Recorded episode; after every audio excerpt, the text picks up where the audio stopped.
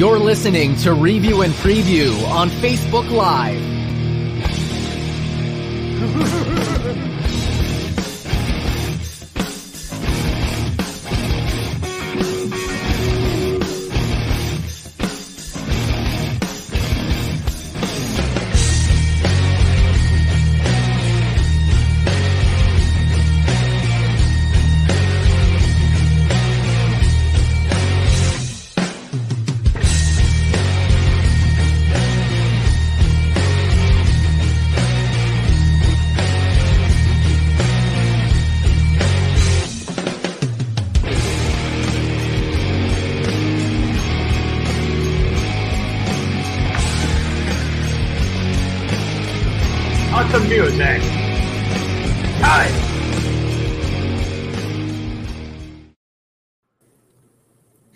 Evening, guys, and welcome to another episode of Review and Preview. I'm your host, Hank and Dichter, joined alongside the OG, the founder of Review and Preview, Johnny Montalbano. Johnny, how's it going? Hey Hank, I'm I'm doing all right. It's great to be on with you. Uh, I have to admit, I was getting a little uh, depressed and upset when I saw some of those baseball clips to uh, start the Open, but uh, it's great to be on with you, and I'm I'm doing all right. Oh, you're telling me. Me too. It's really tough. Right about now, I should be ready to like get home, watch those day games in Tampa Bay with the Yankees. But you know what? Rob Manfred happened, so unfortunately, that's going to happen. And don't worry, folks. We will be ranting about that very, very shortly. But before we get into that, I'd like to give you guys a friendly neighborhood reminder. If you want to follow us on all of our social medias, you can find us on Facebook, Instagram, and Twitter at Review and Preview Sports. And of course, if you're watching us on YouTube, please don't forget to hit that big red button down below. Give us a like, give us a comment. We want to hear from you guys. All comments are welcome. We have a good amount of stuff to talk about, although we will probably only be on for like about an hour, hour and a half. But in any event, I'm excited. I am heated. I am ready to let it all out. And Johnny, I don't know about you, but to say that I am absolutely furious with the way these contract talks have been going for the MLB lockout would be the understatement of the year. I mean, look, let's be real. You knew that this was you and I both knew that this was going to this was imminent back in like say 2020 when when they had to like delay the season because of all the COVID stuff. We knew back then that there were problems, but for them to wait it out until like March to even discuss the fact that there was a problem with the CBA, that does not sit too well with me at all. And Johnny, let me give you your ta- let me hear your take on this. Yeah, Hank, I think you said it best there. We really could we really could just flash back to the COVID year of 2020 and the way that those negotiations were handled when they could not even negotiate functionally that year to even get a 60 game season. You know, in the middle of a pandemic when a lot of the country was struggling and really needed something to, you know, forget about it. And these guys were complaining that they wanted their full salaries. And the way that that was whole handled, you, you, you look back then, and that was just a precursor of this past week. And like you said, I'm I'm livid. It's now been over 24 hours since the news broke when Manfred came out and, and announced that the first two series of the year have been canceled. Um, I'm still, you know, I'm glad we didn't do the show yesterday because I think right on the spot there, I would have been blown to smithereens. And granted, 24 plus hours later, I don't feel much better, but I also don't feel surprised about it either. Like I said, because this has now been two years plus in the making. I just wish, you know, there's so many things to talk about with this, whether it's been the optics, whether it's been, you know, play, people will choose a side. They'll choose, you know, the owner's side or the player's side or Manfred's side or whatnot. I blame them all because, you know, this, this, this comes down to, you know, these guys just, you know, the way it was all handled, you know, 42 days after the season, you wait to get to finally put an offer out and negotiate and stuff like that. And then you hold off until the week that spring training games were going to start to actually have meetings. And then you go down to Florida and have these meetings, and you don't show any sign of desperation until maybe the last day. You, you don't show any sign of desperation really until the week that spring training games were supposed to start. and you wait until the day of the actual first deadline to have a marathon session, I mean, you can't be surprised that we're at this. And I don't think this is going to get better. The first week of games being canceled, that's if they go to the negotiating table tomorrow and actually hammer out a deal. And the sides, the only thing that these two these two sides agreed on were were things that were are going to alter the game forever. Universal DH, expanded playoff, you know, um, draft lottery, uh, the draft the draft lottery for, for teams that tank. I mean, it's it's awful. I, nothing baseball wise that's really legitimate really came out of these. And I think that these sides, you know, they can't agree on what the sky color is. You think they're going to agree um, on this stuff? I, I, I think this is only going to get worse. I think if you're playing baseball by May, you you'd be fortunate. But I've said this before. I'll say it to you and to this audience even if these guys agreed on a deal and we were playing a full 162 game season this year, the damage to the sport is done. And that's not even to talk about the stuff that's on the field, whether it's, you know, all these rule changes, the way the game is played now, the dreaded A word that's not only taken over baseball, but in some ways almost all of sports analytics. It's it's awful. It's frustrating. It's depressing.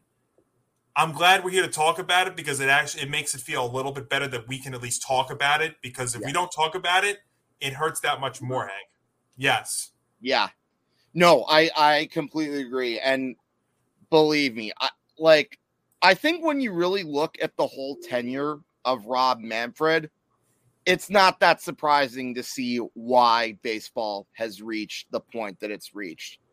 I can give you a list of things, probably on more than two hands, of all the wrong things that Rob Manfred has done. I mean, it's bad enough that since he's become commissioner, he really hasn't done enough to grow the game of baseball. And I mean, look, I get it. People have their problems with baseball. It's a slow sport. It's too boring. Yada yada yada. Well, if you really look past it, baseball is one of those games that is pretty special. And you really read between the lines, it's a lot of fun to watch. Like, yeah, maybe it is slow, but you know what? At the end of the day, you're guaranteed a winner and a loser. There, it's it's a different sport than usual because the defense has the ball. There is no game clock, and you know what? Maybe that's not necessarily such not necessarily such a bad thing. I just think you have to really look in. I think baseball is a sport that really can be appreciated, but this is a guy that hasn't really done a lot, done such a great job, like allowing the game to grow. Like I could talk about the way that games are streamed, like, but that's that's like a whole different tangent. But like at the end of the day, you don't see a lot of stars marketed, and with with all that factored in, I think that's probably another reason why this game is gonna suffer a lot of irreparable damage. And not to mention, this is the same guy who completely botched the handling of the Houston Astros a year before all the talks happened. This guy, like, didn't really, regardless of what where your status is about what he did in the punishments of the Houston Astros, him calling the World Series trophy a piece of tin, what a joke! Absolutely, that that Astro scandal is going to haunt him for the rest of his tenure as commissioner. And you made another great point about the marketing. I mean, you have Mike Trout, who's been one of the best players in the sport. Um, I mean, he came out with an Instagram post today. It was the most that we talked about that I had heard about Mike Trout in years. And you know, you have a player also in LA, same same thing. West Coast, I understand. For us on the East Coast, that's difficult for us to stay up that late and watch a West Coast baseball game. But you have Mike Trout, who's an unbelievable, who's a great player. I know he's been hampered by injuries, but when he was out there, he was putting up unbelievable numbers. You have a two-way player in Shohei Ohtani, who is one of the best stories, not only in baseball but in sports, for what he could do. And nobody's really hearing much about him unless you know you have that that that uh, story from ESPN with Stephen A. Smith, or if you're a big video game person and you realize that Shohei Ohtani is going to be on the face of MLB 22 the show this year, that's how you know about him. And also, if you want to play, a, if you want a full 162 game season, folks, go play MLB 22 the show because that's the only way you're going to get a full season this year. But yeah, the marketing has been bad. The thing, the you know these rule changes that they've made to the game, whether it's to try and speed up the game, which is not really working at all. It's the pitch clock does nothing and it I'm hasn't sorry. hasn't been implemented yet. Really, I mean, I've heard about it in the minor leagues, and I've heard about them talking it in the major leagues, but they're talking, but they keep talking about that, but that's not going to really do anything. You know, limiting the the amount of times that a manager or a, or a uh, pitching coach or a coach in general can visit the mound, that's not going to do anything. Then they were he was talking about in his in his press conference yesterday. He was talking about how they were trying to about elim- talk about eliminating the shift you don't eliminate the shift. If you don't ban the shift, beat it. What is when I talk? You know, I saw Joey Gallo. You know, here's a good story for the Yankee fan here. I, I saw Joey Gallo talk about the, the shift uh, earlier uh, last week, and he was talking about eliminating the shift.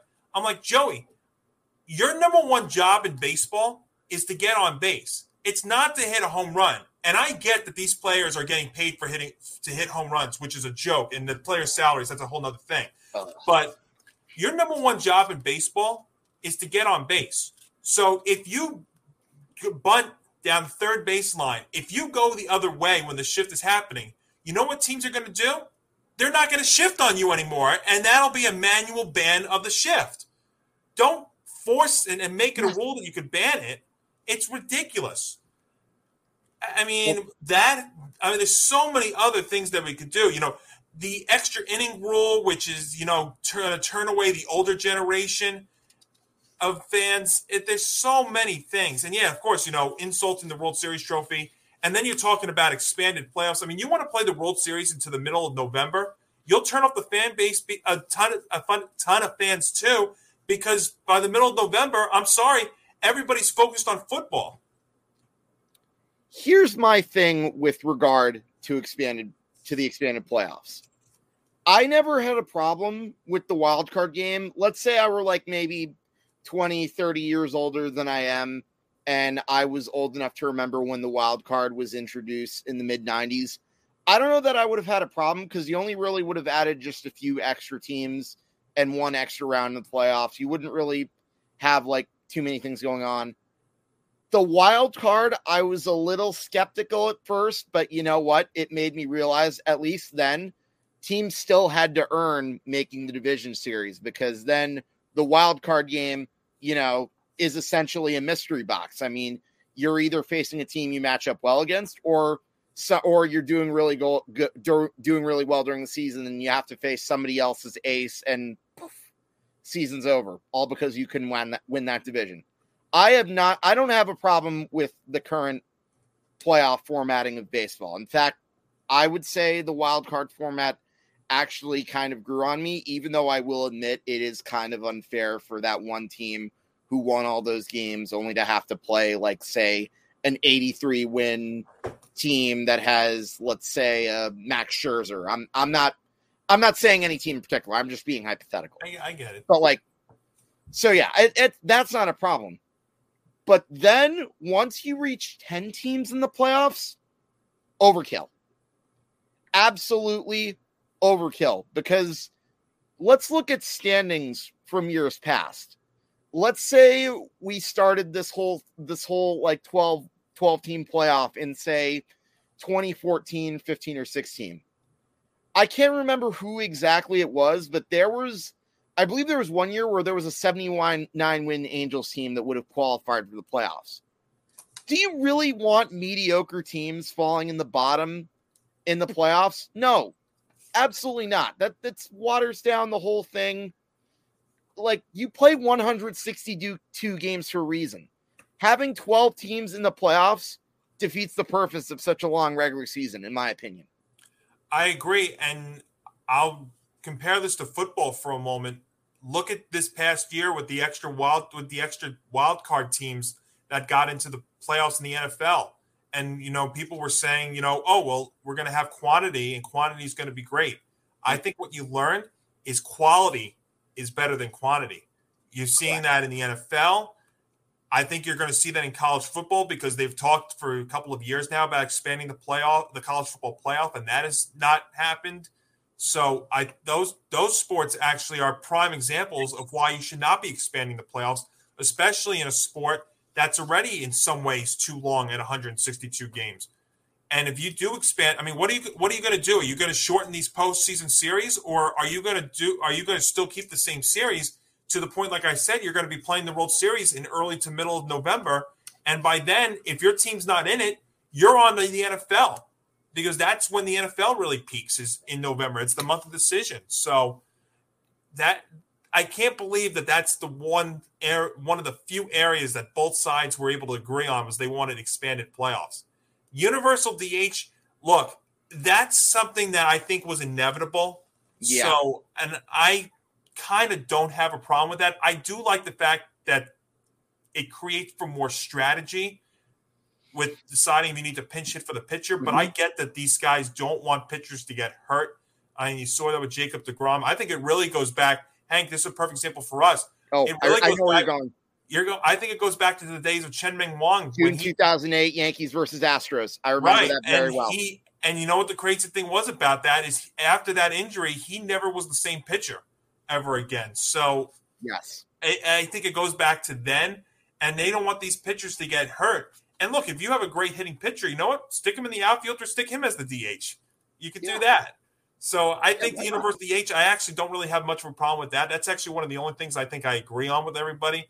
But all this other stuff, I mean, the draft pick for teams that are tanking. Look, I don't, I don't think baseball teams tank. If you're bad, you're bad if you have a bad pitching staff, you have a bad pitching staff. You're not tanking. I mean, like the, either the Baltimore Orioles or or whoever else who have a bad pitching staff. I mean, if you're bad, you're bad.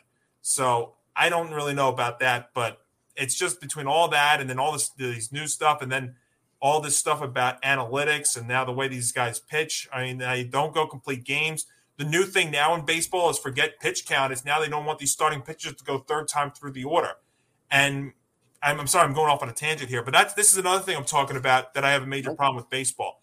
If you mean to tell me that these that you're going to, let's say they even go back to the table tomorrow and they have an agreement, you're going to tell me that these guys are going to be able to ramp up in four weeks to the point where on opening day my starting pitcher is only going to be able to go four or five innings because he's not fully ramped up. The product is going to be affected on opening day. It's it's so bad. And it's just you know I can continue to go on and on and on, but it's just it's a broken record. It's been years in the making. First off, I agree with you a lot of your points. I want to add to your DH point. I know a lot of people go on and off about. that. I feel like it really depends on what league your team is as to what side you're on for the designated hitter argument. But I'm going to straight up say this and take my Yankees fandom out of the equation for what I'm about to say the D- universal DH was long overdue. I'm sorry. I know National League fans are going to cry and complain, oh, the pitcher's batting makes the NL more DH, yada, yada, yada. Do we did we forget that that almost happened in the that this rule almost happened in the mid 80s and the early 90s? You're lucky you got to see guys like Jacob DeGrom, the Jacob DeGroms, the Carlos Zambranos, heck, even Jason Marquis and Dontrelle Willis's hit grand slams or home runs in their careers. You're lucky you got to see some of these pitchers rake. This this rule should have been should have been like in place a while ago. And the reason I say that imagine if if the NFC and the AFC did kickoffs on different yard lines. Does that make sense? Why would you have two different rules for two different leagues when it's both Major League Baseball? This rule was long overdue. I'm totally fine with that. Everything else, I completely agree with you. Like, it, it's just, it's, it's really, really ridiculous how, like, you have the whole reliance on analytics. And not to mention, there's also been that rule. I didn't even mention this in my Manfred, like, rule change thing.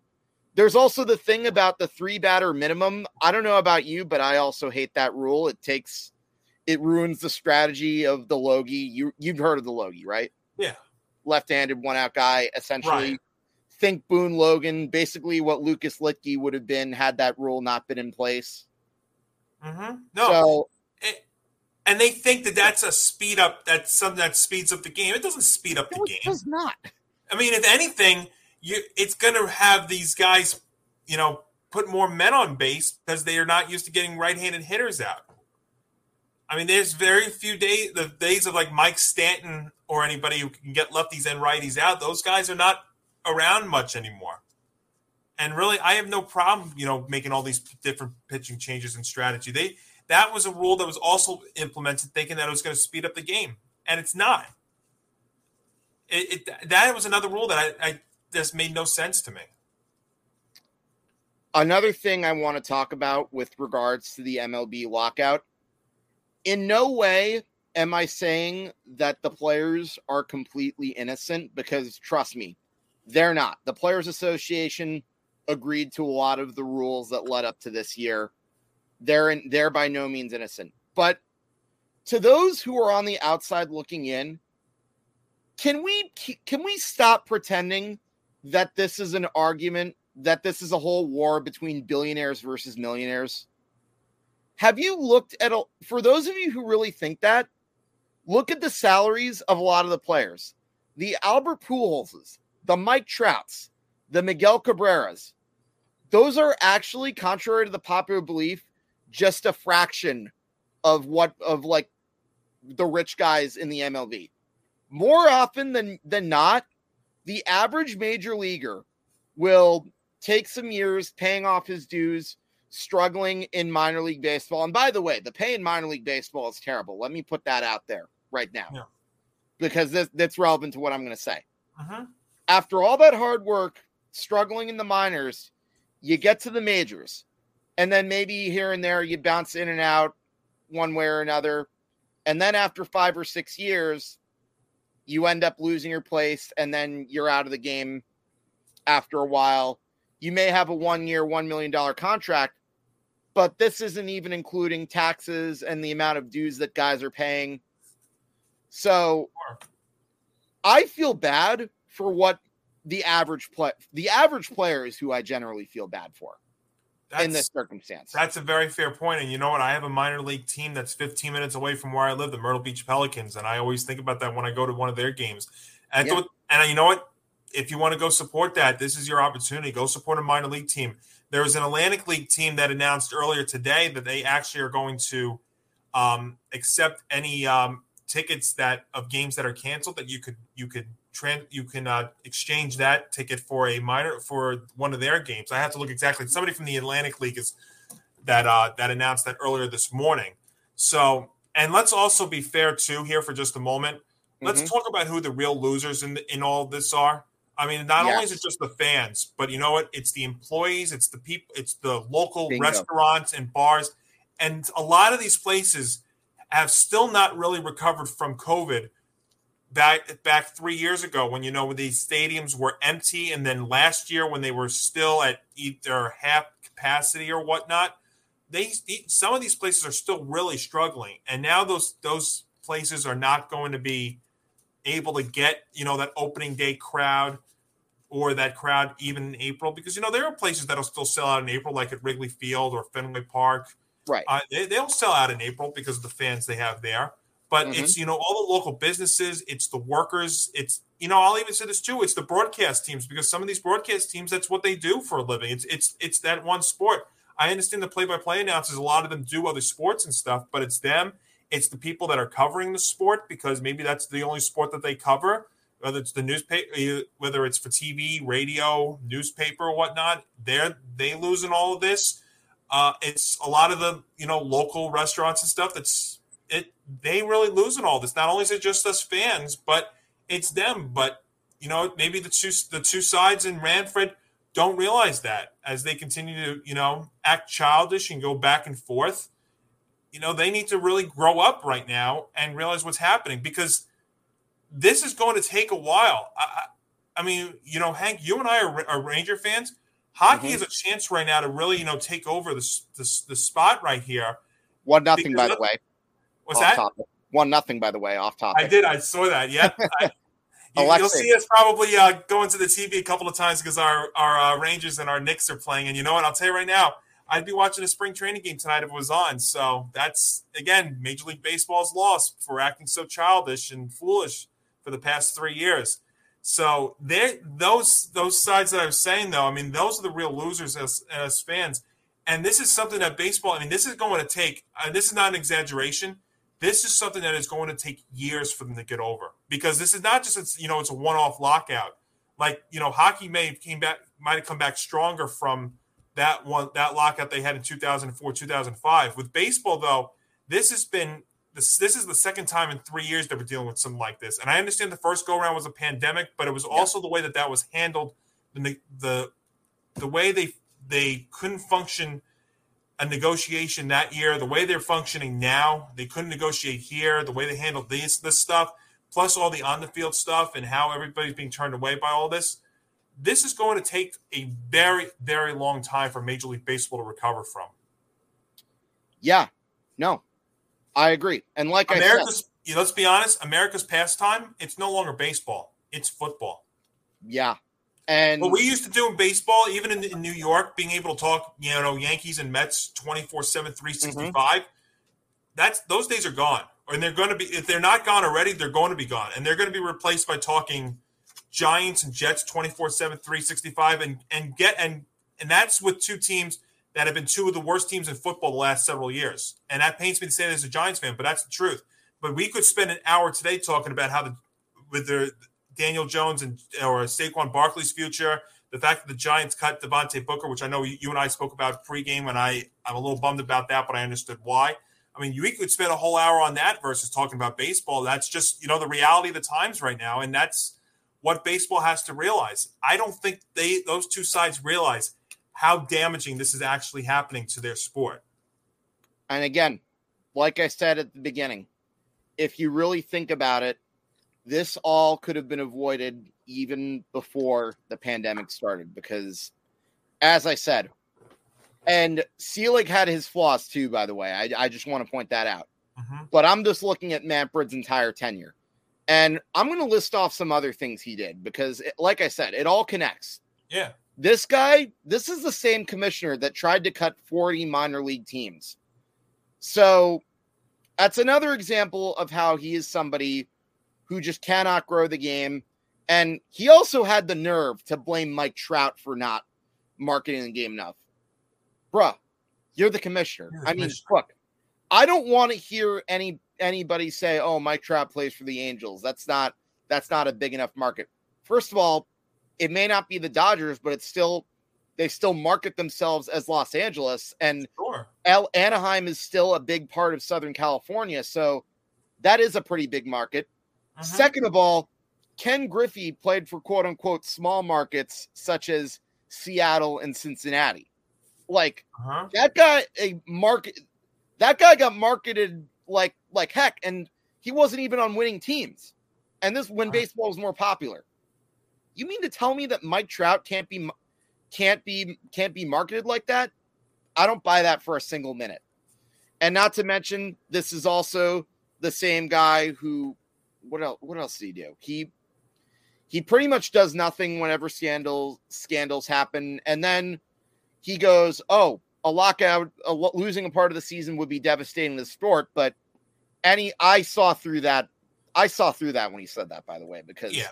at the end of the day, we all know the commissioner's quote unquote job is to essentially to, you know, side with the owners. And unfortunately, if you go way back to the last time that baseball had a lockout, I don't know if you've heard the story, but you've heard the name Fay Vincent, right? Yes. He, in my opinion, was the last good commissioner that Major League Baseball had. When baseball had a lockout, they were in a similar situation in 1990. He didn't care what the owners were doing, he didn't care how much things would hurt them.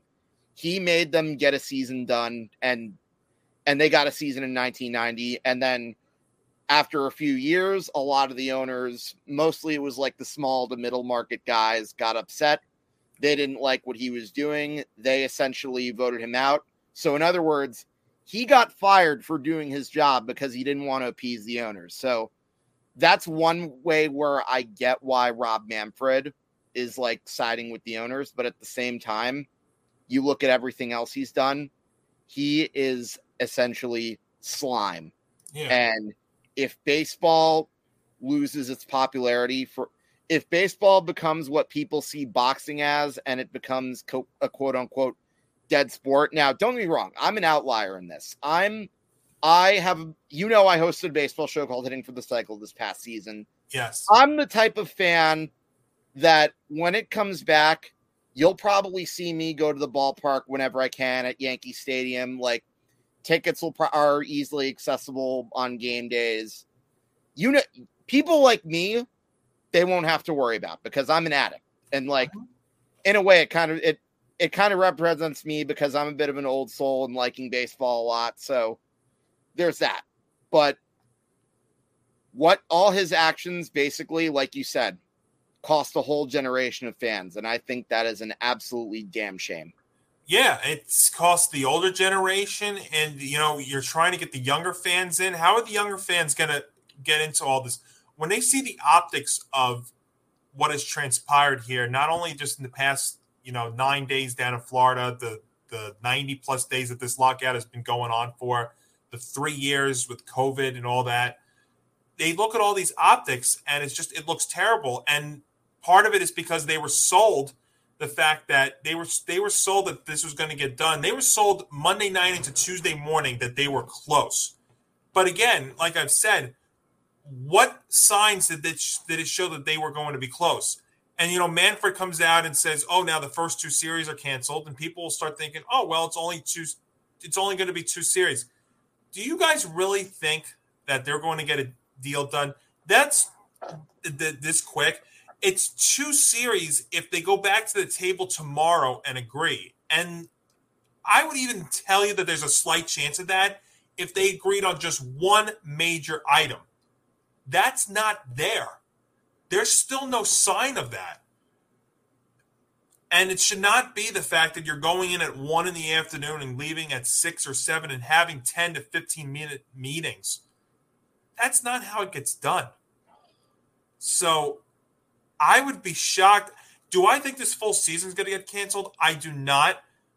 But I would be surprised if we're playing base if we're not if we're playing baseball before May.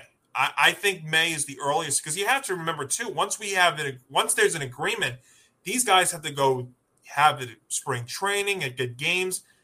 Yeah, they could work out in minor complexes, but that's not the same way as ramping up in legitimate spring training games and stuff. So it's just there there's no real positive or no real good sign that this is going to get any better. And imagine if there's one of I'll leave you with one other point here too, because I had listened I had heard about this too. Can you imagine if there's a lawsuit that gets involved in all this? You may be talking about the whole entire season getting canceled, and then that's you know, I, I have already said the damage is done, but you do that, and it just takes it to a whole nother level. Yeah, I I'm absolutely like speechless. Personally, I wouldn't I don't. I think May might be a little too generous. No offense, Johnny. I would love to agree with you about May.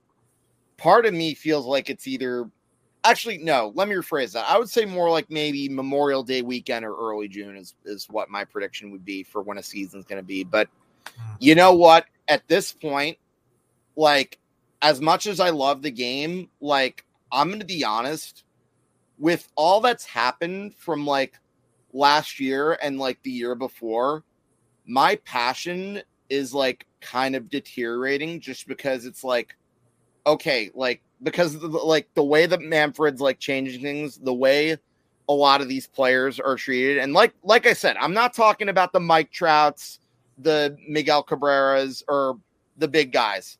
Yeah, yeah. I'm talking about the average Joes who don't get a big who when they have the chance to get their big boy contract, they're already at year six or seven and they're not a star and are pretty much have to go into real life, have to find a day job, and have to support their families. I'm talking about those guys. Very, very, And- very fair. Yep. And not to mention, you have the stadium workers. And by the way, fun fact I'm not going to talk too much about this, but I actually used to be one myself. I used to be a guest relations member for a year and a half at Yankee Stadium.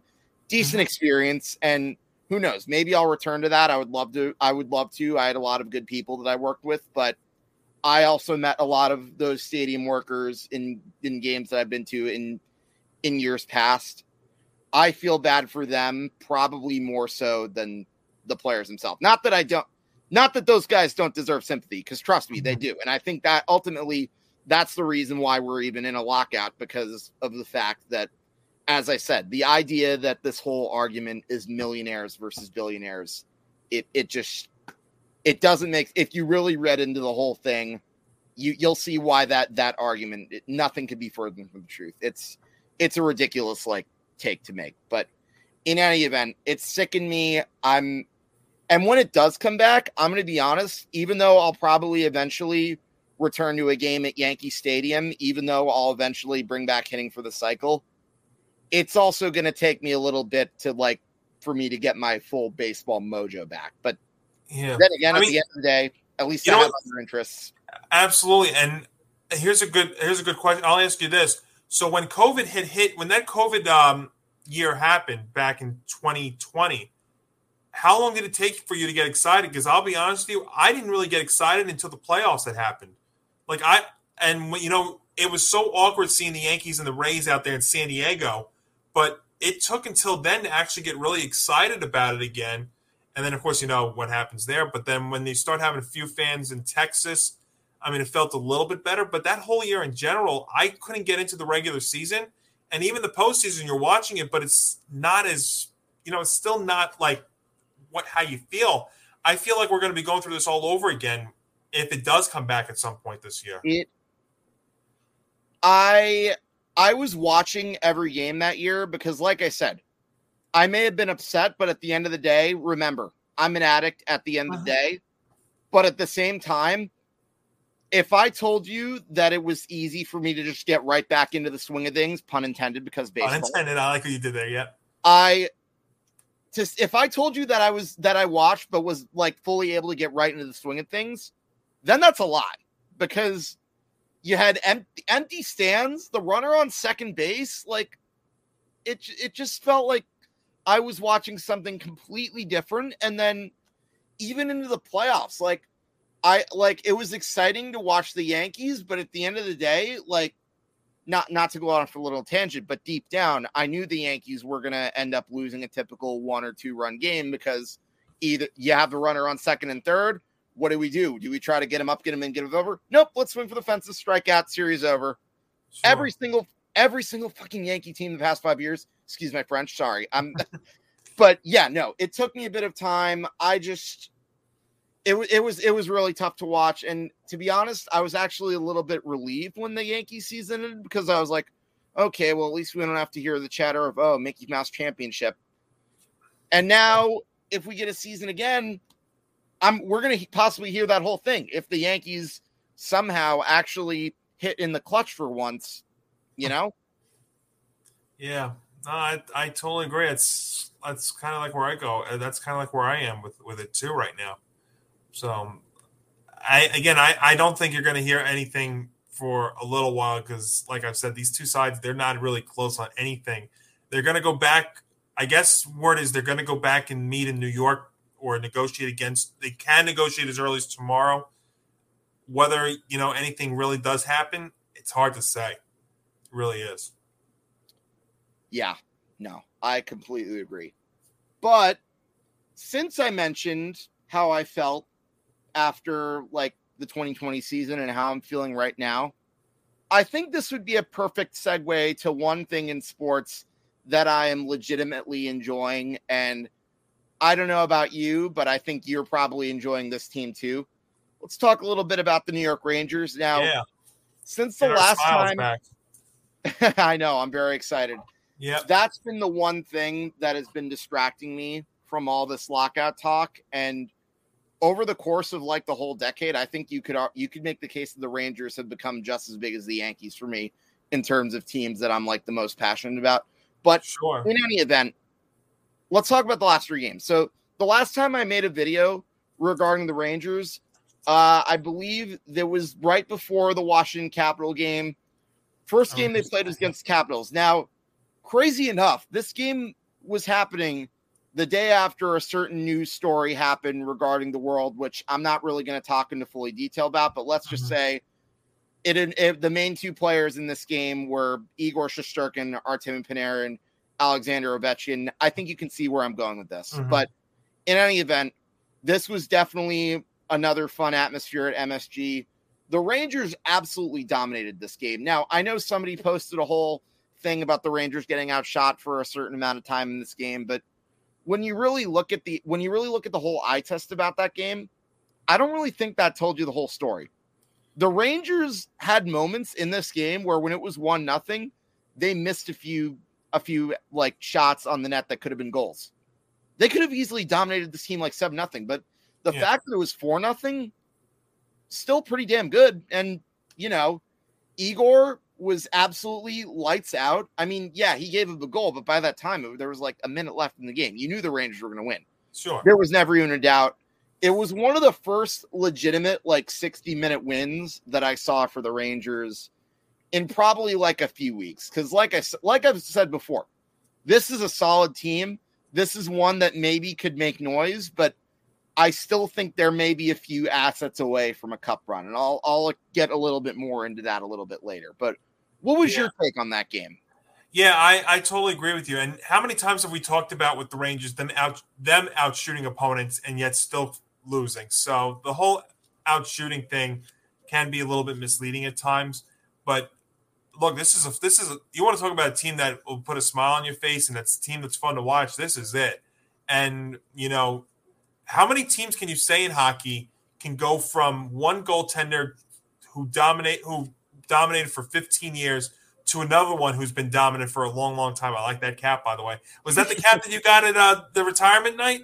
Yes, yes it was. Awesome, awesome. That's that's, Yes. that's great. Yeah, but I mean that's that's really it. I mean it all it all starts there. I mean you go from one goalie to an, another, and that was not easy to do.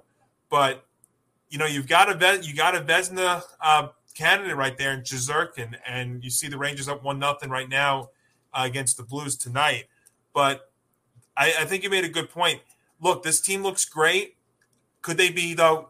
The, the one the two things that I would say about them right now though are timing and you know the trade deadline which is coming up. Uh, when is the deadline? It's at the end of the month, right? Twenty first. Twenty first. That's right. Uh, I agree with you. I think they do need to make a couple of more moves because while this is a very good team, I think they are still lacking in some areas. So I would agree with you that I think they do need to make a move. But this is definitely a team if it stays healthy and they continue the way they're going. Yeah, they could be making a deep run into May or June for sure. Yeah, no, for sure. So the next game they played was in Pittsburgh Saturday. Again, that one that one was one of those weird games. It was one of those games where, you know, they were neck and neck. Again, Igor made this a game. He the fact that he gave up one goal wasn't his fault. It was a power play goal. That call was obviously a ridiculous call, but again, at the same time, I'm not one that likes to blame the refs that was a game where the Rangers couldn't really get anything going. And if you can't score a goal, then it's really hard to win. At the end of the day, I think that game should have at least gone into overtime. But you know what? It is what it is. And then obviously, you had the game on Sunday night against the Vancouver Canucks. You knew Georgiev had to start because, first of all, it was the third game in four nights. You don't want to burn Igor up too much. Yeah. Second of all, the Vancouver Canucks are kind of an inferior opponent. So you'd want to let Georgiev maybe get his feet a little bit wet if you're hearing his name in, in trade talks. However, with that being said, I think looking at that game, it was a combination of a few things. So the Rangers, yes, we're down for nothing. I'm not going to say all of those goals that Georgiev gave up were entirely his fault because Green. let's face it, some some of those Shesterkin can save, but he can't. At the same time, the Rangers couldn't get this going, partially because Thatcher Demko of the Vancouver Canucks did a great job keeping keeping the Rangers off the scoreboard. And, you know, I think we tend to forget that whenever there's a game between two teams, there's two goalies that are being paid to get shutouts at the same time. Right. But at the same absolutely. time, the Rangers just looked flat. Like I think after the second goal, they must have been exhausted from playing three games in four nights. I think they just completely mailed it in. But you know what? it is what it is. I'm not going to freak out about a regular season loss, say in like in like late February, early March, because it's going to happen. Like you're they're going to be in the playoffs at this time. I would trade that loss for like say a win over a bigger rival later on in the season, any day of the week. I, I would agree with you hundred percent for for sure, Hank. The only thing that I will say that does make me a little bit worried about the Rangers going forward here is their schedule because I was just I was just I was looking at it before we we started tonight, and you know they got a Blues team right now that they're playing, but then at that it starts to get a little bit tricky. You know they play the Devils on on Friday, and the Devils always give the Rangers fits, and then you yep. look at their. Tom and, I will got, be at that one. I'm sorry. I'll be bringing Tom to that one. Very excited. Awesome. That that'll be hopefully a good luck charm there. But then you look at it after that, and they've got a very challenging schedule going forward here. They they go on a they go to Winnipeg, they go to Minnesota, they go they play the Blues again a week from tomorrow. They've got Dallas. Um, even this whole month, you know, Anaheim, the Islanders, the Lightning, Carolina, the, the Devils, uh, two games against Pittsburgh, Buffalo, Detroit here in the month of March. So schedule gets it's a good it's a good test for them. Yeah entire month, and we'll we'll see what they're we'll see what they're made of because I mean they've got some very challenging teams uh, this month. So I would agree with you. I, I and I think you will see them make a move here. Uh, yeah. To, to shore up because there's just some there is something about this team, and I see what you feel about this that I think they're lacking. I, I think they can go deep, but if they truly want to make a deep, deep run, then I think they do need to pull off at least one more piece here before the deadline. Absolutely. And look, like you said, I, I think they should. Let's look at some of the guys that are available. And these are just a few. Philip Kessel. I've seen a lot of people saying, oh, Philip Kessel, Philip Kessel, I don't want this guy. He's kind of early to mid 30s. Well, here's the thing about Phil Kessel. Let's not forget this guy. I don't think Phil Kessel necessarily would cost a lot of money.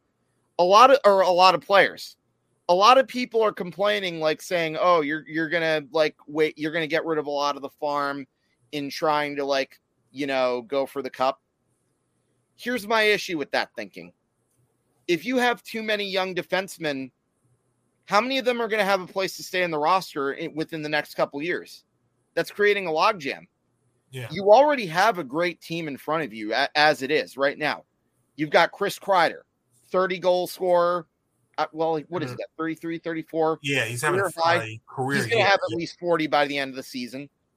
Artemi Panarin, who I we haven't even seen the best of him yet. I know he only has 14 goals, which might look on the surface like it's a down year for him. But then you look at the assists he's racking up, he has a hand in a lot of these other players' goals. Absolutely. Artemi Panarin is going to heat up down the stretch. Trust mm-hmm. me on that. The guy is talented he has a high IQ. I think the reason he's not scoring a lot of goals, if you look at him with the puck, he's forcing passes to say the Greg McKeggs or or the Dryden Hunts or the Julien Gauthiers. He's being yeah. he's being how do I say it? Reverse Scottie Pippen in 94, if you get what I mean. Yes, yes. He's being a little too unselfish, which is kind of weird that I'm saying in a team sport, but that's the case. Oh, we say that a lot with the Rangers, especially on the power play. You see them passing over many times. Yeah. But when you see Panarin with the puck, when he shoots it, more often than not, the puck goes in. So if you see him score goals, watch out.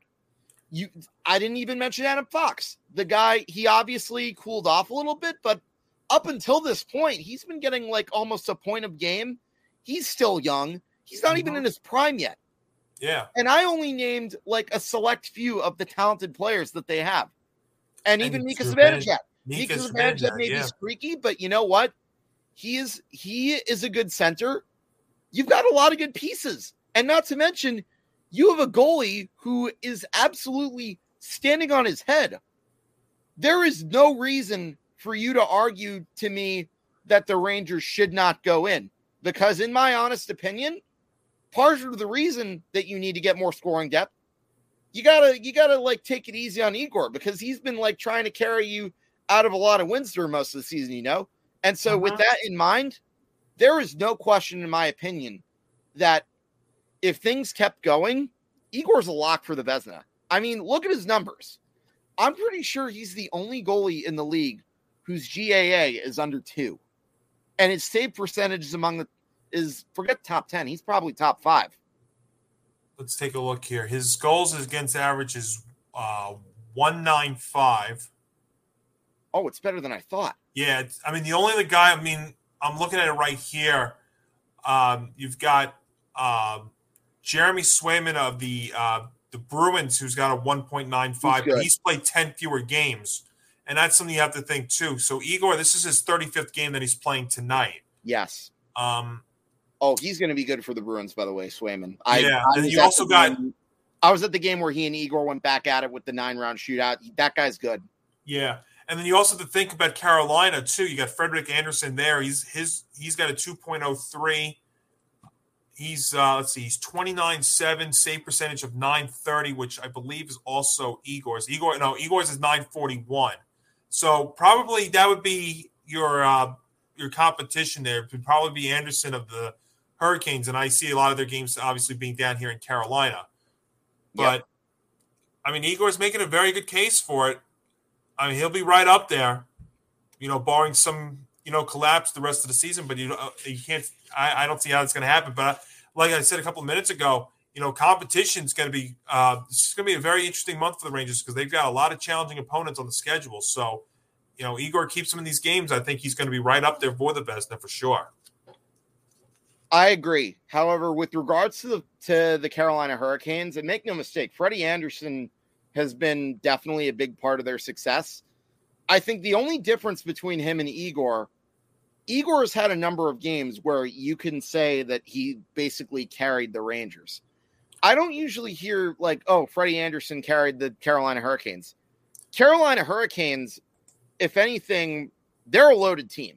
This was if if there was one team in the division that scared me before the season, it was them. And it wasn't because they had a lot had some former Rangers that, you know, I like. it isn't even the former Rangers that scared me. It's more along it's guys more along the lines of the Sebastian Ahos, the Teravainens, the Shve- the Svechnikovs, and yeah, I'll even throw in one former Ranger in there, Tony DeAngelo. Tony DeAngelo, yeah. I think he's hurt though now, right? he that. is hurt right now, but up until that injury, he was a guy that you knew could produce for another team. And look, I'm not going to get into the whole situation that he had with the Rangers. Look, yeah. that's done. That's over with. You could say that Tony DeAngelo was a hothead. You could say the Rangers were in the right or wrong. Bottom line is, when a player leaves, I don't really like to think about it. It's like it's like Pavel Buchnevich, who's like currently playing for the St. Louis Blues. That's one of the yep. big storylines of this game. Every time a player leaves and gets better, like you always hear the fan base saying, "Oh, I wish so and so was still here. He'd be doing well." Sometimes it's all about a change of scenery. I know it's a little random tangent that I'm going on right now. No, I, I, I, get what you're saying.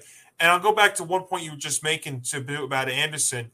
When you look at the two teams, Carolina's uh, goal differential is plus 59.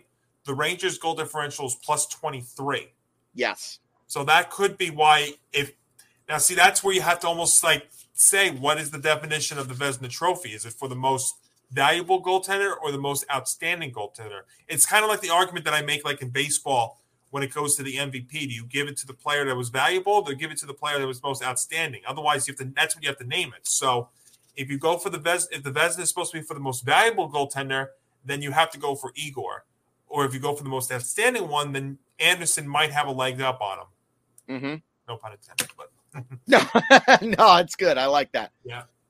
But yeah, I'm really looking forward to this next stretch of games. And as we mentioned so far, is one nothing. A win for the Rangers today would be huge because they have struggled against a lot of the Western Conference teams.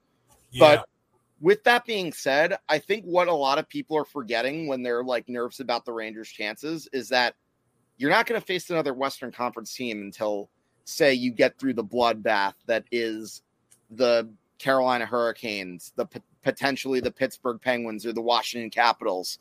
And then even if somehow they're fortunate to get to the conference finals, which again, I'm not ruling out that possibility.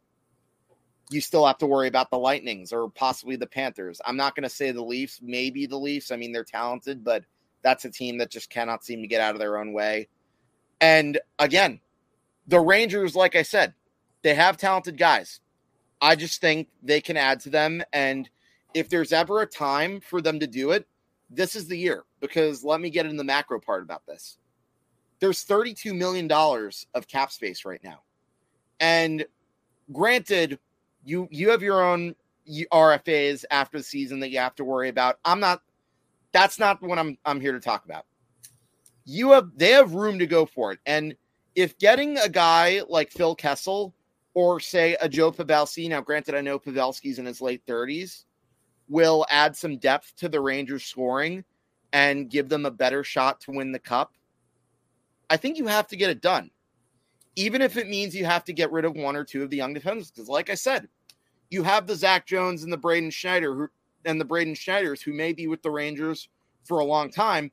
But then you also have, say, the Nils Lundkvists who are part of this like surplus of defensemen in the minor leagues. They're not going to have place to play. They're they're probably better off in a different organization. And you know what? That's not a bad thing. And it kind of relates to what I was saying earlier. You can't get too attached to a lot of these players because otherwise yeah. you're going to miss out on an opportunity. And I know not everyone might feel the same way, but I truly think the Rangers have an opportunity to go for it. And look, even if it doesn't work, you still have a lot of your core back next year. You're going to be in the mix for a while and for for years to come. It's Absolutely. still a very young team. There's no reason for me not to, to. In other words, what I'm trying to say as a Ranger fan, why not us? Why not? Absolutely. Why not you know, I, I I totally agree. I, I I think this is going to be a team that you know what, folks. We'll be talking about them in April and May. That's for sure. I think they're now, right there. We've got a little bit of time. We're going to keep going for about maybe another 10, 20 minutes, but let's speed it up with a few more topics here. Let's talk about a little bit of NBA news. Philadelphia 76ers have yet to lose a game since they acquired James Harden, and he is making his debut against the New York Knicks. Now, obviously, Johnny, I want to give you the floor and talk about your New York Knicks since you obviously – I know a little bit about them, but that's your area of expertise, much like mine for this discussion was the Rangers. Right. What What's your state of mind with regards to the Knicks? Is Tom Thibodeau going to be the coach for a long time? Is he somebody who's getting scapegoated? How much of an extent do you blame Leon Rose for what's going on with the Knicks? See, you know this this is a very tricky situation with the Knicks, Hank, because I have a feeling that Thibodeau is going to be the odd man out in all this. And yes, there are some things that you definitely could blame him on, blame him on. I think the fact that you know what earlier in the season when you had that incident with Julius Randle when he was when he gave the thumbs down to the fans. And by the way, what is it with these New York athletes giving thumbs down to the fans? Do you realize you don't you don't battle the fans? It's not a winning thing. I, I think Thibodeau had a moment, had a chance to bench Randle after that moment and send a message. And it's almost like he's been scared to do that. And the thing that Thibodeau has been scared to do this year is play as young kids that are supposed to be part of the future for this team. Whether it's Quickley or you know McBride, who's been on the Westchester Express, he's been relying on these veterans a little bit too much. You know, the Knicks were banking on Derrick Rose to be probably a bigger factor than he should be, and you know he's been hurt, and they have not been the same team since he's been hurt. But you look at them, and there actually are some positive things. You know, Mitchell Robinson's been all right but it's really been RJ Barrett who has step who has taken the next step this year. You know, he had a career game against the Heat last week, even though the Knicks lost that game. He did score 46. And by the way, it does look like the Knicks are starting to get the better end of that uh, that Duke draft between him and Zion. I mean, that might be one thing the Knicks actually got right. But I know it's this off season. I'll tell you though, at the end of the year, you know, this has been a major disappointment. Now, I will be the first to tell you that I did not think they were going to be as good as they were last year if you look even the, this downfall that they've had really started in the playoffs against the Hawks last year. And it just goes back to the point that this has been the same problem the Knicks have had now for the majority of the 21st century. There's no true point guard. There's no there's no superstar. There's no big man that they could count defensively. So it all starts with that. You can't go into the season thinking that Derrick Rose, who can't stay on the floor half the time, is going to be a big factor for this team. And you know, your big your big time player who I would not say he's a superstar. I would say he's a very good player to very valuable role player in Julius Randle. He's taken a major step back. He was playing like an MVP candidate last year. And this year, for whatever reason it's been, he has not been the same player. And in the NBA, Hank, you need a star. I don't. I think the days of you know the big three, that's not going to do it anymore. And we've we're seeing that with the Nets. We're seeing it with all these big guys that they've tried to put out in LA. It's not working. You what you need is you need a bona fide star like you do in Milwaukee with Giannis. You need a, a second very good player, and you need very valuable role players. That's what gets the job done. And right now, the Knicks can't take the first step. And even and even though you know it really also starts with a point guard. And again, the Knicks. When's the last true point guard that they've had that's really been very important to them? It hasn't been there. It's been search. Oh they've been searching for this. Remember. Yeah, I mean they've been searching for a very long time. You know they. I mean, you want to take a trip down memory lane. I mean, they tried bringing in Stephon Marbury. That oh. worked for a half a year, and then that went in the wrong direction.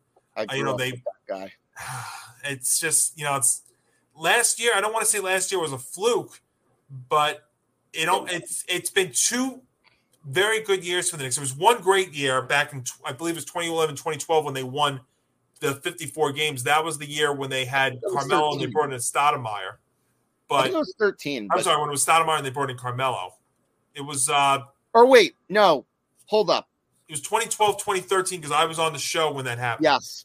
I was going to say 2010, 2011 was the when they brought in Melo. And I remember the Knicks were like, they were good, but they weren't great. But Stoudemire was making them a better team. Then they got Carmelo, but the problem with that was they traded a lot of their depth and they kind of got worse. And then they tailed off and they got swept by the Celtics. And then I remember the year after was Linsanity. Then it was 2013 when they when they finally started to play. Well, better. see, you know, I want to go back to that trade for a second because a lot of people say that they got they traded a lot of their depth a couple of those players were really never really playing for them. So I can't really say it was the depth. It was really more so the fact that that Melo and Stoudemire just could never gel together. And that's, you know, that's the one thing people have to realize in the NBA. True. You want to talk about bringing in stars, and you know, you can say you have a lot of stars in your team.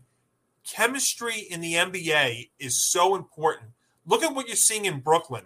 You know, they talked about having, oh, they have Kyrie, they have Durant, and they have Harden together. They're going to be an unstoppable force. Well, those three together played a total of 16 games in Brooklyn. Whether now, whether it was the mandate, which is a whole nother story, or you know, it's Durant's health, or it's Harden's health, or it's Kyrie's health. I mean, the, the bottom line is, you know, if you're banking on those big three, you still need your your role players. And the Nets traded a bunch of those valuable players away to get Harden.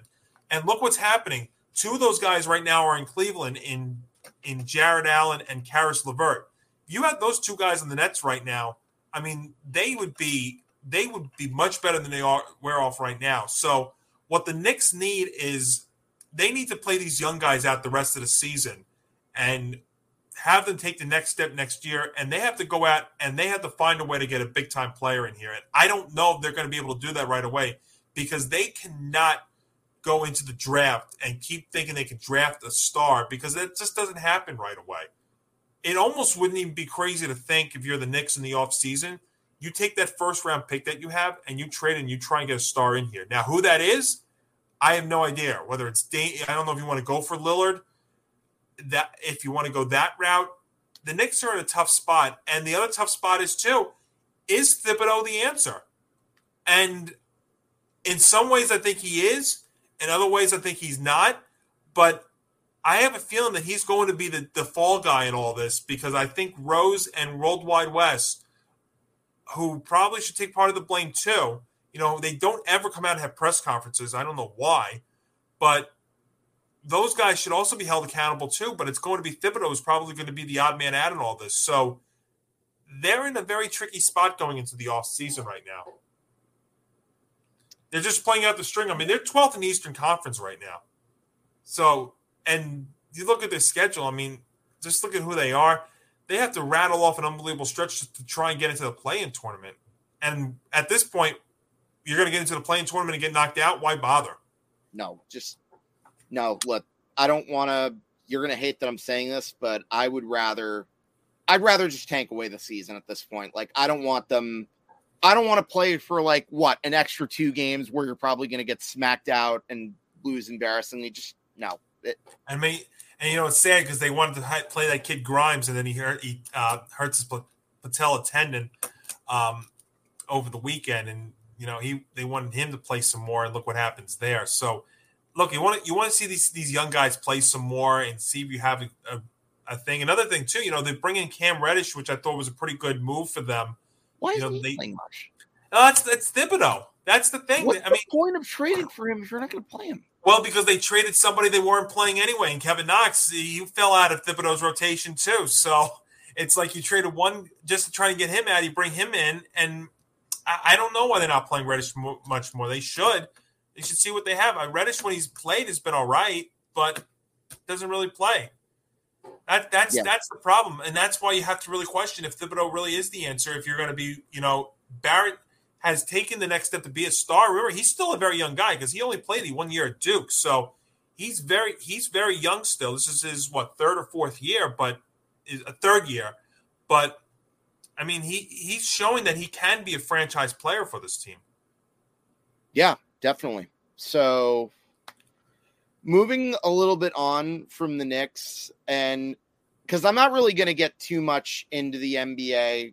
Like mm-hmm. Paul really covered a lot of this on the 3 and D and I think for the most part he would pretty much agree with a lot of what you're saying. The Knicks were a team that I think based on what they did in a shortened season and in what was kind of a weird year. I think we we seem to overhype that team when really at the end of the day, I think you pretty much nailed it on the head. The Knicks have had a lot more the Knicks needs are a lot more glaring than we think. I think I think really the one thing that's always been an issue for the Knicks has been the point guard and whatnot. I, can't remember a year watching or like even hearing about the Knicks. I'll admit I'm like I'm casual when it comes to the Knicks. I'm not like a diehard Com- mm-hmm. compared to what I am with with the Rangers, like I'm Sure. I'm kind of meh when it comes to the Knicks. I'm like I'll watch, but like I'm it, it's hard for me to really pay full attention.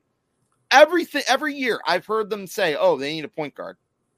Tells you all you really need to know about the Knicks. And as far as Thibs go, Thibs goes, look, I'm not a guy that's in favor of like that's the first to like point out a coach's flaws whenever things are going bad because I feel like that's the easy cop out whenever things are going wrong with teams. I mean, look, it's it's natural for a New York sports fan. That's how it mm-hmm. is. That being said, I'm not going to tell you that he's done an excellent job because at the same time, if he, I think he really should be like playing the younger guys because at the same at, at this point, you're way well under 500. At best, you're gonna you're, you're gonna be in a playing game. Like, what's the point? Just play the young guys. Let the kids play. So, God.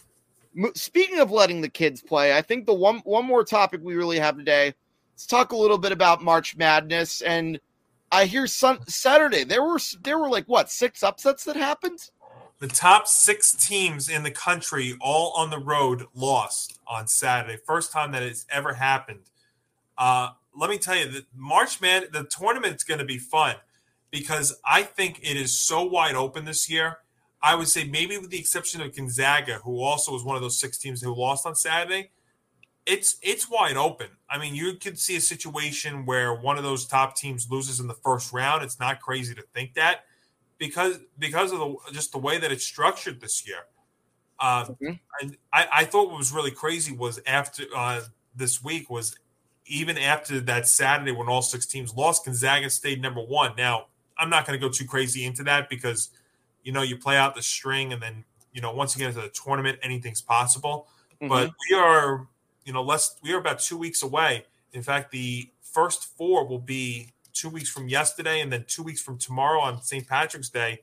The tournament gets rolling, and you know what? It's, it takes on a better feel now because it looks like now you're going to have fans that are going to be available to, to be in the stands for the tournament. You know, you remember two years ago, it was right when COVID hit two years ago when March Madness was happening. You know, you had the conference tournaments, and then those got canceled, and then the tournament got canceled, and that was the start of what was a crazy time. And then even last year with the tournament, you had no fans. So it really wasn't the same thing. But now it looks like it's going to be pretty normal. In fact, you actually have a, a tournament or a conference or two that's already got their conference tournaments going. So it is it is that time. As far as the as March as uh, you know the NCAA in total, I could not tell you who I think is going to go all the way because it is it's really wide open. We've seen so many crazy upsets. We've seen teams lose back to back days. We've seen crazy buzzer beaters. anything is possible in this uh, in this stretch. But I think once we get a bracket together, then we'll be able to have a little bit more of an idea of what's going to happen. I would say probably one thing to look for in the future in this this upcoming week in terms of college basketball is on Saturday. You have Duke, North Carolina, Coach K's last game at Cameron Indoor. Oh my! Uh, oh wow! I forgot about that. Yeah, very special thing on Saturday, and you know Duke, North Carolina. Doesn't matter if the two teams are the top two in the country or if they're the two worst teams in the country. It's always very special to watch. And in fact, if you remember a couple of weeks ago when they played at Chapel Hill, North at Chapel Hill, uh, Duke jumped out to an, a very, very quick lead and never relinquished it. And that's what they did mm-hmm. last Saturday against Syracuse. They were up like 31 to 9, and it, they were draining three after three, and it was over before you we were able to sit down and get comfortable. So, you know, Duke's Duke's always one of those weird teams though, because you think about them. I think I think there's a stat that came out. They actually won their first ACC um, regular season title since 2010. But you know, they still something about them that you almost you could see them going all the way, at least, or at least making it to the final four, and maybe even going all the way. You could also see them getting bounced out in the first round because they always have that flaw that they could go out that early. But yeah, big story coming up this Saturday. Coach K's last game at Cameron Indoor and against North Carolina, their their rivals. So that'll be a special thing to watch uh, this upcoming week. Yes. By the way, the Rangers just scored another goal. That oh, was Ryan Strome, two nothing. Excellent. Yeah, I, I actually just put the Knick game on because we were transforming because we were just uh, we were transitioning to the Knicks there, and they're up three against the Sixers here, uh, middle of the third. But um, yeah, so, go ahead. Back to what you were saying about March Madness. Look, I'm not. I'm like I said. I'm going to be honest with you. Basketball is not really my number one. I I know a little bit about the NBA, college basketball. I guess because I've I've been like such a big fan of like hockey and football. Like even college, I'll get a little bit into it, but I need to do better with like college. Just saying, I'll Tom, I promise you, I'll watch more of those highlights for Big Blue Avenue once we get closer to the draft. If you're watching this, but in any event, like March Madness is one of my favorite times because there's a lot of schools like I usually pick my winner based on who's like a big star, but this year, like I'm going to tell you straight up right then and there, if I even decide to do a bracket, and I haven't really done a bracket since before the pandemic, I already know it's busted. That's just how my luck is every yeah. single year. I there's no real one team that I think could win. I'll probably just pick Michigan just for bias sake because I'm a casual fan of them because I have a family member who went there. My my oldest stepbrother actually was an alumni there, so by default, uh, I tend to root for them in college sports. But they'll never top the Rangers or the Yankees for like my number ones or the Giants for that matter. The only thing about that, Hank, though, is I don't think Michigan's going to get in because they're really right on the borderline right now. Oh, okay. And the uh, I don't know. He shows you what I know about college basketball. Well, no, no, that's okay. Listen, I'll be honest with you. When it comes to college hoops, it really doesn't become important until after the Super Bowl because once you start playing conference game games you it really you don't you don't really have to pay attention to it until about yep. you know middle of February. But I just you know when I I'm living down here in the South, you know you watch a lot more college sports. Like I'll tell you, uh, when I used to live in Long Island, I used to love college football, but I was in the minority. But you come down here, you know you've got the South Carolina Gamecocks, you got the Clemson's of the world, you got the Alabamas. Uh, I'm a Notre Dame guy because you know when I was up north, that was the one team that was always on uh, national TV every week. So, but I can get into that because the way that college football is structured, I think is the best of all the sports. But as far as college basketball, I mean, it's it really doesn't become relevant because you know that you don't you don't see teams go undefeated like you would in college football. Granted, you know, a much shorter season, I get it, but you don't usually the top team in the country has two or three losses. The the seeds they fluctuate so much week in and week out because you do have those upsets in in college hoops. But you know, the big, but like I said, you know, the big thing was with Duke. And as far as Michigan goes, that was a big deal a couple weeks ago because of the situation yep. with Juwan Howard. Um, and I, I, Michigan right now, the way they're looking, they're probably going to have to win out and then probably have to get very lucky in the Big Ten tournament yep. to get in because I know they, uh, according to Lunardi on ESPN, that he had him right on the borderline of the first four out, last four in. But um, now with no Howard coaching them for the rest of the, se- the regular season until the uh, Big Ten tournament. Uh, it doesn't look like they're going to get in. And uh, by the way, St. Louis just scored, so it's two to one now. Uh, Rangers. Yep. No, I saw Ryan O'Reilly. Yep.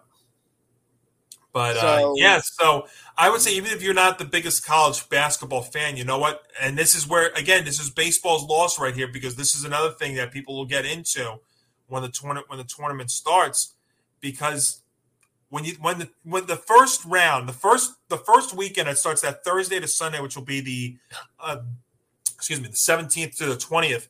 You know, you've got games all day on four channels. It is really the best four days of sports that you can get. It's like the you know what I say I compare it to a divisional weekend in the NFL because of the of the way that it's it's formatted. Oh no, I It- would call it divisional weekend on crack because then you have like multiple teams playing in the afternoon. Like you Yeah, get it at so- twelve thirty. Like I, I'll never forget. Like when I was in high school. Like, well, actually, no, even before high school. Like even when I was in middle school was when I sort of started to really get a little bit of an idea about what the NCAA tournament. Because, like I said, I was slow to really get into college basketball, and even then, I really only followed like when it's during the tournament like when it was when it was middle school, every single kid was like trying to pay attention to like the score. Like this was Yeah. right around the time when smartphone when we had like smartphones and iPhones was when I was when I was in middle school because this would have been like like 2010, 2011.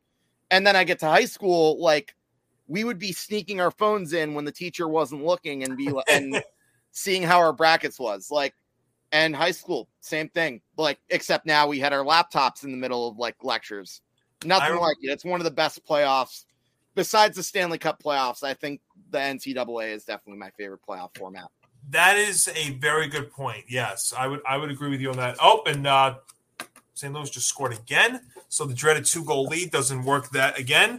But yeah, um, i'm not surprised Yeah, but when you look at it, so the way that it's situated on St. Patrick's Day, uh, it starts on St. Patrick's Day, and this is, I think, where they've actually gotten it right.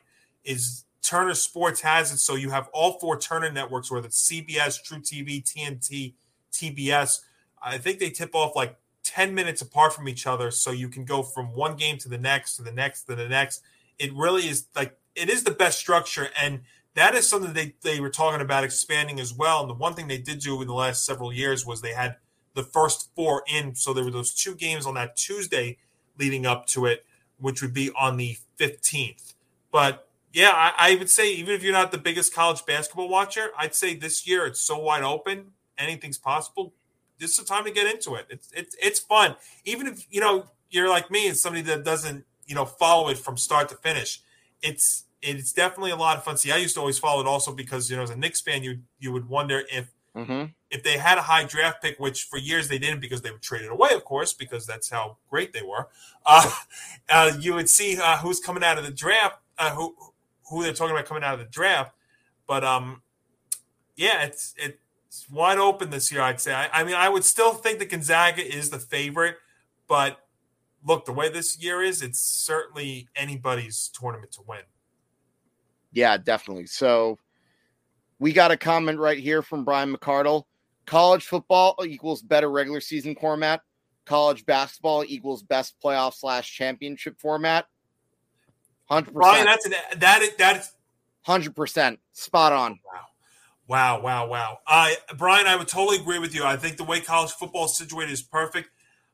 That I would be curious if he'd be somebody that would want the expanded uh, playoff, the playoff in college football, because I'm not against it going to eight, but they've been talking about college football going to twelve, and I think that's just ridiculous. Because then you're going to have, I mean, we were talking about it as down here that one year that Coastal Carolina would have made a run, but you would just that would be like going back to what we were talking about the NFL. You would be having quantity over quality. It wouldn't be quality postseason football.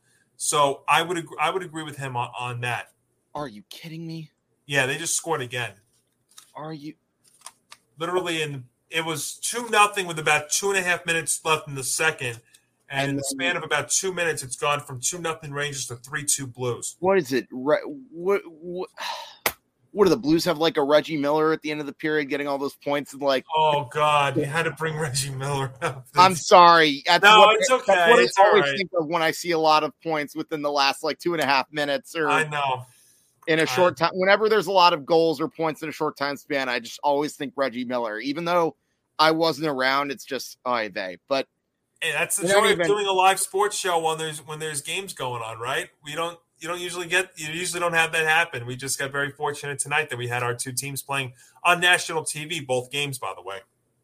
Yeah, no, for sure. But in any event, Johnny, I want to thank you again for jumping on and joining review and preview when with all with most of us not being available. I had a lot of fun getting to talk to you, talk rant about the MLB lockout, and I don't know about you, but that made me feel a lot better because, like I said, if we had just kept all that in there, we would have exploded. And, And I, you know what? talking about the one team that makes me happy. This one, Absolutely. And yeah, I know I've had to get it out twice today, and I'm sure this will not be the last time that I have to. But uh yeah, no, this was this was great, Hank. Thank you. Yeah, no, I always feel back home when I'm on a review and preview show. So so thank you for having me again. oh, of course. And uh now before we sign off, Johnny, why don't you plug your new show? I hear I hear you're part of a new show called Get uh, Game On. Yes, so I am I am I am starting a new show called Game On. It is premiering uh Tuesday, March 15th at 3 p.m. Eastern.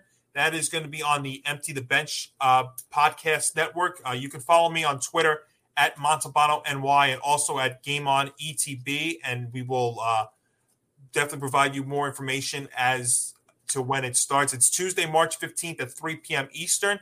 So game on, we're going to be looking at games past, looking ahead to games in the future. We're going to have some we're going to have surprises. I provide surprises at any time called the Monty Moment, which I had one this morning. You can go check that out on the Twitter page at Game On ETB. Yeah, it's it's going to be a fun show because we're going to look back at games that happened prior to our show. We're going to be looking at games in the future. And you know what? It's like we just said a couple of minutes ago. We're starting right around when March Madness begins, so we're definitely going to talk into that. We're going to get as we get closer to the NFL draft. So there's even though baseball is not going to be around, we still have plenty of things to talk about, and um, you know it's gonna it's gonna be a lot of fun. But I will still also be with you guys on review and preview when you need me to pinch hit and fill in. So uh, that doesn't take away from that. But you know I'm excited. Uh, it's going to be a lot of fun. It's game on Tuesdays at 3 p.m. Eastern, starting March 15th on the Empty the Bench podcast network. And like I said, you can follow me on Twitter at Montalbano NY and at Game on ETB for more information. Looking forward to uh, getting that going as well.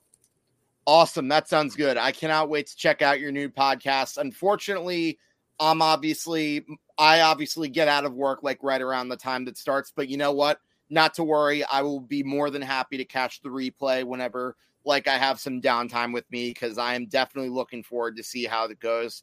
And hey, Yep. if you're lucky and there's a day that I'm and if there's a day that I'm not working, you are certain I would be more than happy to come on if you ever want if you ever needed me. And Johnny, as always, I want to thank you again for not so much tonight, just everything you've really done for review and preview. Without you, Tom and I, I probably never would have met Tom and I, or James and Kyle for that matter. It's been Yeah.